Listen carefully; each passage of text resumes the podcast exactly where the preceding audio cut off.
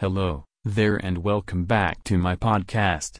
Are you still on the look for the low-code platform in Indonesia? Then keep on listening to this podcast.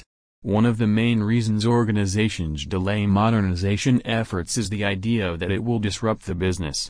However, with Delta Data Mandiri's low-code platform providers with the same output file formats as when you build with traditional coding.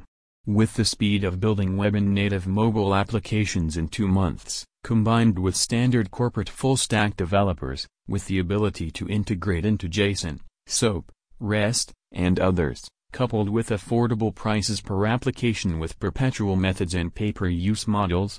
To know more about our services visit our website www.deltadatamandiri.com.